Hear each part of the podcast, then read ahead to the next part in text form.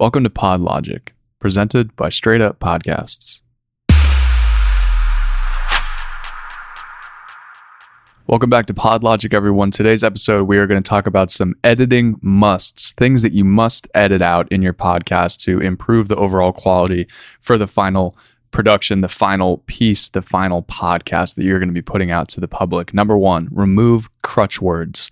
Removing crutch words like um, uh, like, and those long pauses. Those are critical. Those are something that can really distract a listener, something that can really take them out of the podcast li- from the listening experience. Another thing you need to remove are mouth clicks. I'm going to do one right now just to give you an example. Um, uh, take those out. Those are they're really gross. Uh, people get really distracted by them. I see with a lot of podcasts. One of the biggest feedback things are I hate hearing those mouth clicking sounds. Something that you really need to remove. You can either go in manually and remove those, or there are different plugins that you can go and try and remove them all at once. So those are those are key things that you need to take out of your podcast. It's going to make the overall quality of the show sound a lot much more professional. It's going to sound a lot more well done, a lot more highly produced. Number two, editing must remove echoes. If you are sitting in a large room, you're not recording in a professional studio, and the podcast comes out super echoey, that is not good. That's not, it's uh, again another thing that's going to be really distracting to the listeners.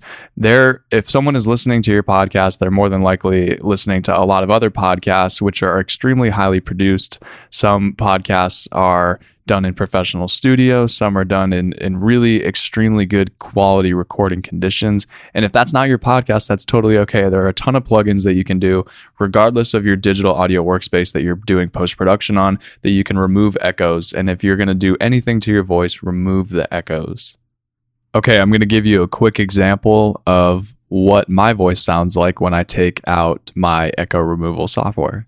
So this is what my voice sounds like without any of the echo removing software or any of the other plugins. As you can see, I'm not recording in the best of recording conditions, but with what I'm able to do in post production, I can make it sound like I am recording in a studio. So always keep in mind that you want to keep that echo at a minimum. Number three, equalize the audio. So if you are sitting down with a guest, you want to make sure that each of your voice is at the same volume level. That's as easy as I can explain it.